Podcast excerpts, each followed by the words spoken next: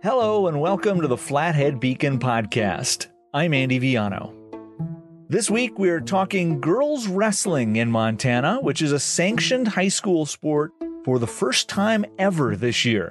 And the Flathead Valley, which has long been a wrestling hotbed for the boys, is the epicenter of the new sport, with Kalispell's two high schools boasting more than 40 combined girls on their teams.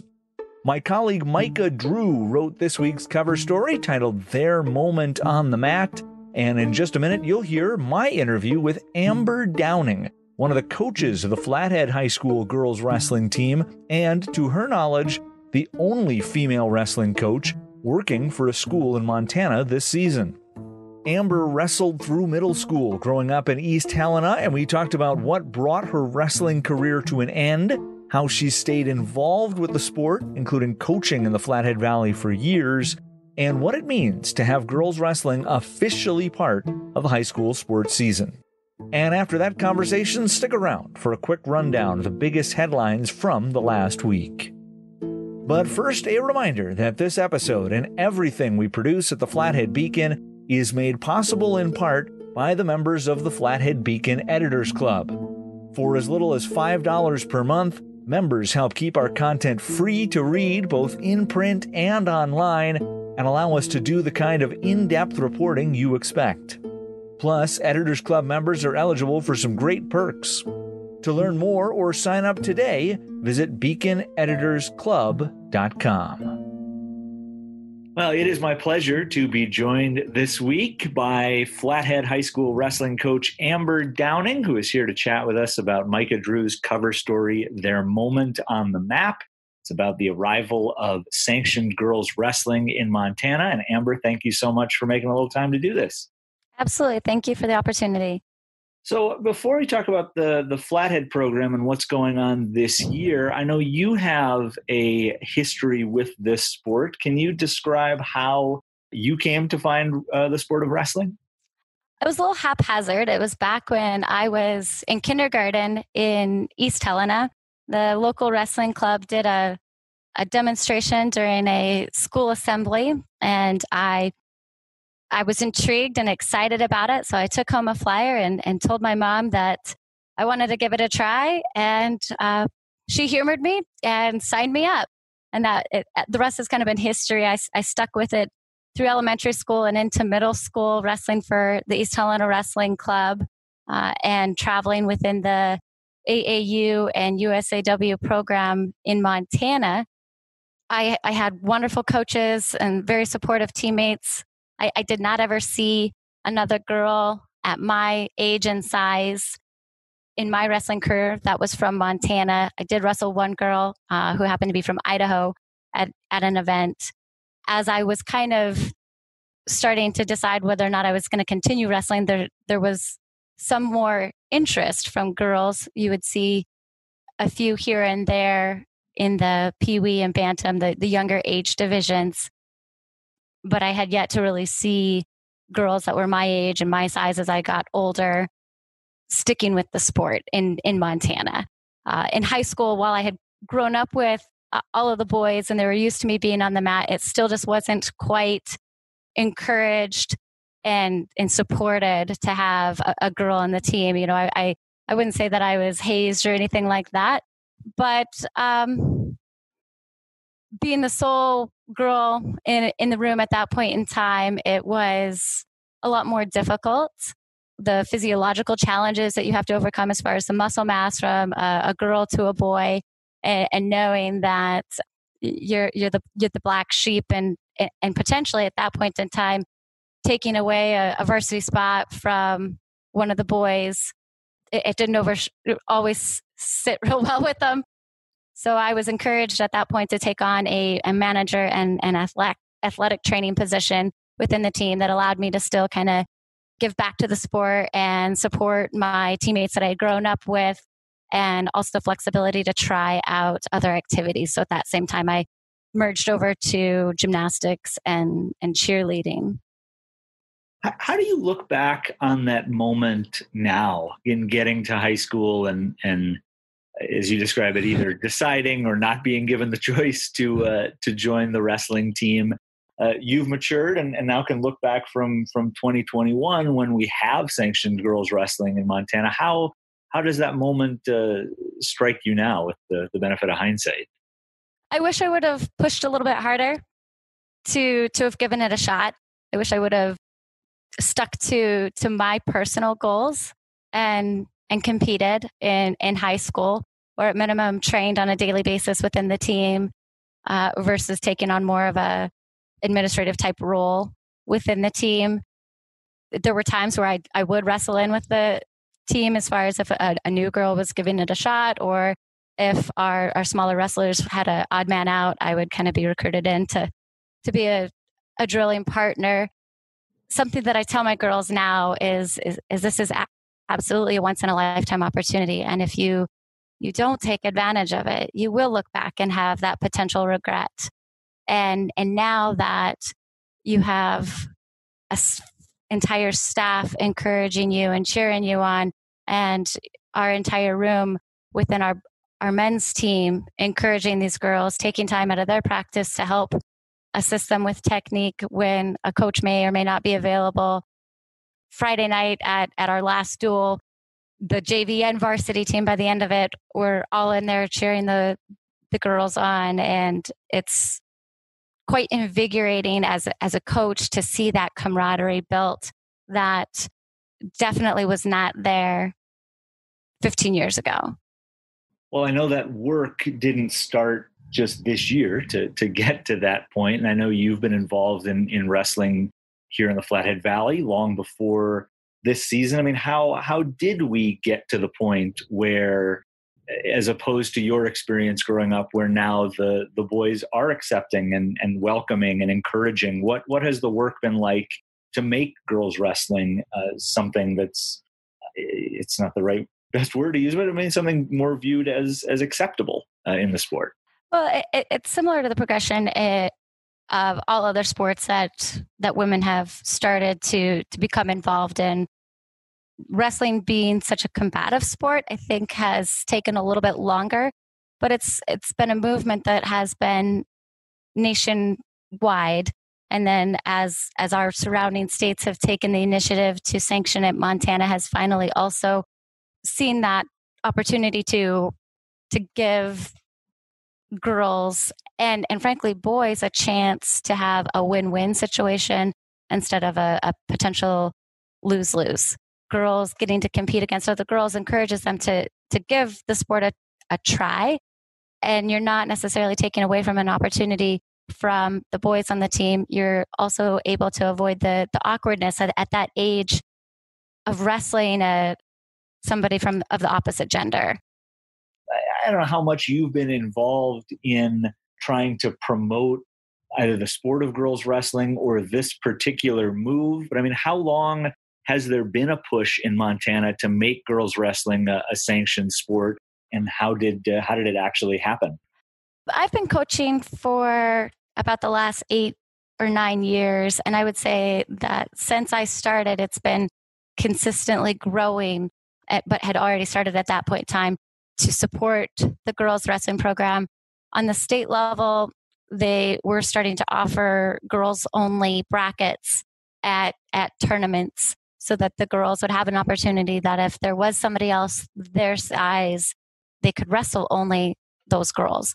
Those kind of brackets are also typically offered at your regional and national level tournaments if if the girls are open to traveling for that.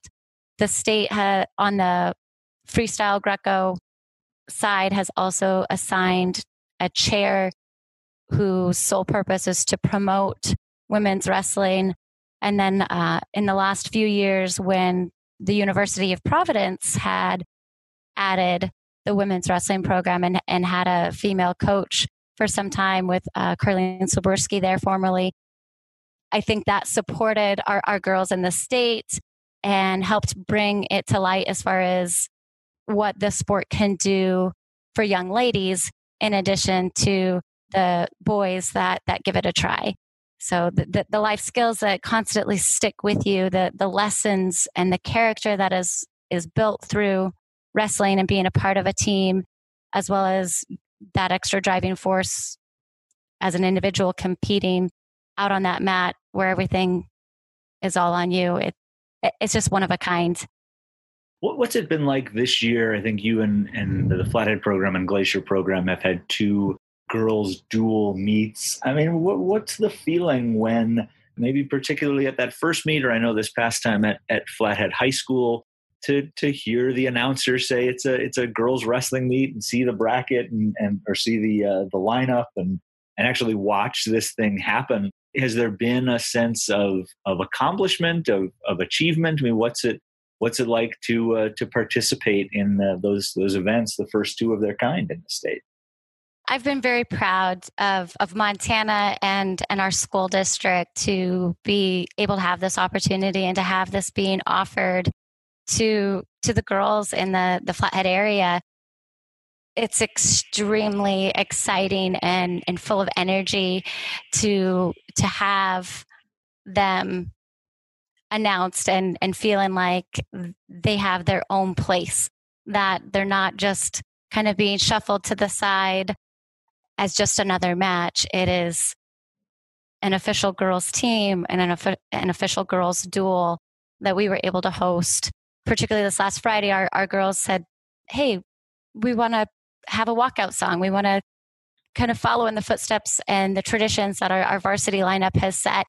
And so our, our staff supported that and our, our amazing managers made that happen for our girls. And it, w- it really, I think, added to the energy and excitement in the room for, for both teams.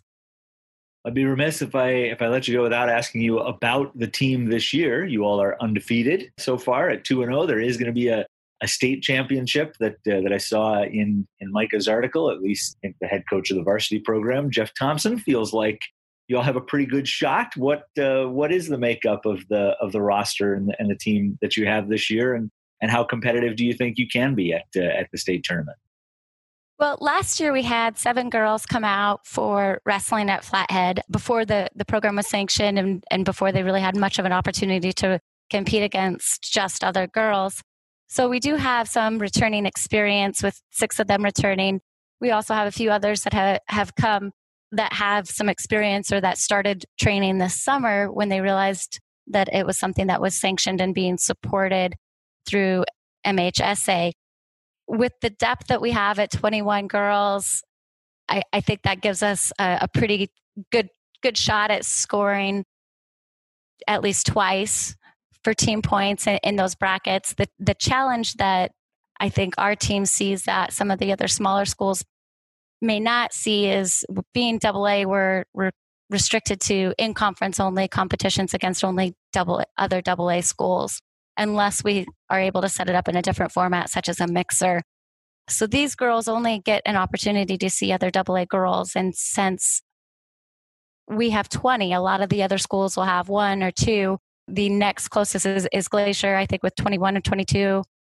Then Butte has 10 girls. So this weekend, as we're headed down there, we are limited to how many of our, our wrestlers are going to get a match unless they opt to wrestle in the boys JV division down in Butte. But they're they're hungry to improve and they're hungry to kind of to get out there and compete and and show themselves as much as everyone else what they're they're capable of. I think I, I should have a, a, a couple that have a pretty good hang of things that should place very well and and the rest of them it it just kind of depends on how the season goes for them hoping for no injuries and that they're able to continue attending practices without quarantines and pick up all of the, the technique that they need to, to stay competitive at that state tournament. Amber, best of luck uh, this weekend in Butte and, and the rest of the season. And thank you so much for taking the time to join me. Yes, of course. And there's a whole lot more to read about in this week's cover story written by my colleague Micah Drew. It's called Their Moment on the Mat. And you can check it out in this week's issue of the Flathead Beacon, available on newsstands throughout northwest Montana. And you can read it online at flatheadbeacon.com. Now, here are the biggest stories from the last seven days as of 9 p.m. on Tuesday, January 12th. The COVID 19 vaccine should become available to a wider swath of Flathead County residents next week when the state is expected to begin distributing thousands of doses and roll into the second phase of the health department's immunization plan.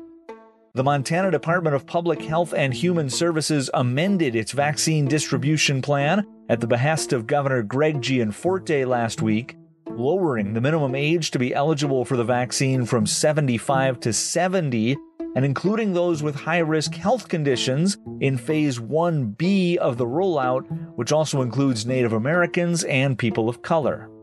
Flathead County Health Officer Joe Russell told the Beacon the state expects to ship 13,000 doses of the vaccine weekly starting next week, with around 1,000 of those doses ticketed for Flathead County.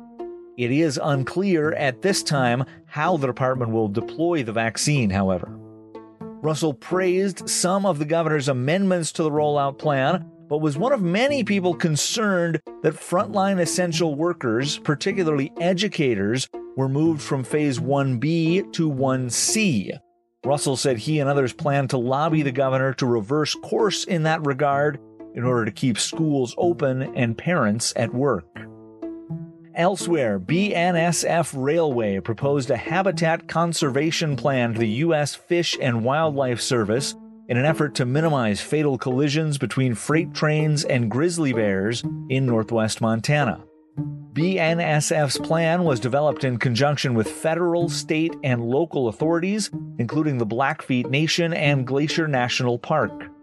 The plan includes $1 million to remove attractants from the area near train tracks, install deterrents in high risk areas, and implement a rapid response program for grain spills, which are frequently the cause of train versus bear collisions.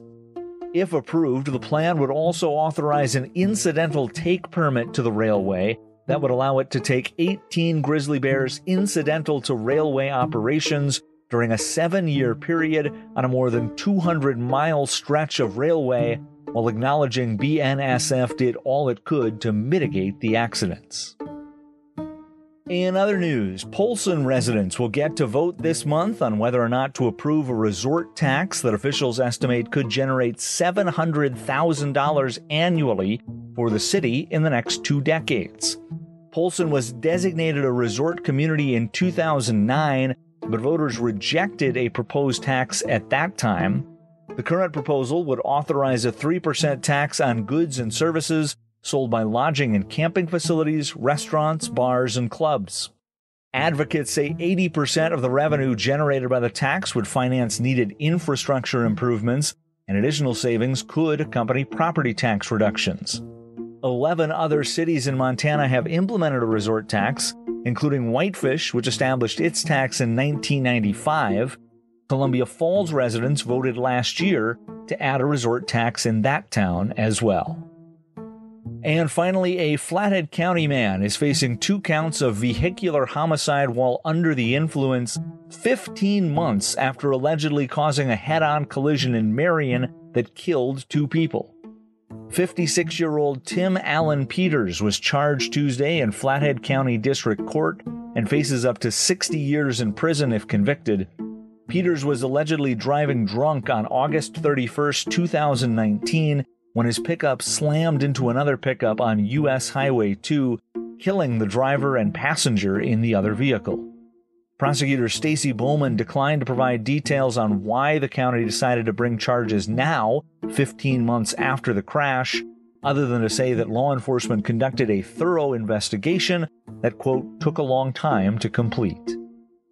That's our story for this week. Remember, you can read more about all of these stories and catch the latest breaking news for free on our website, flatheadbeacon.com. Until next week, thanks for listening.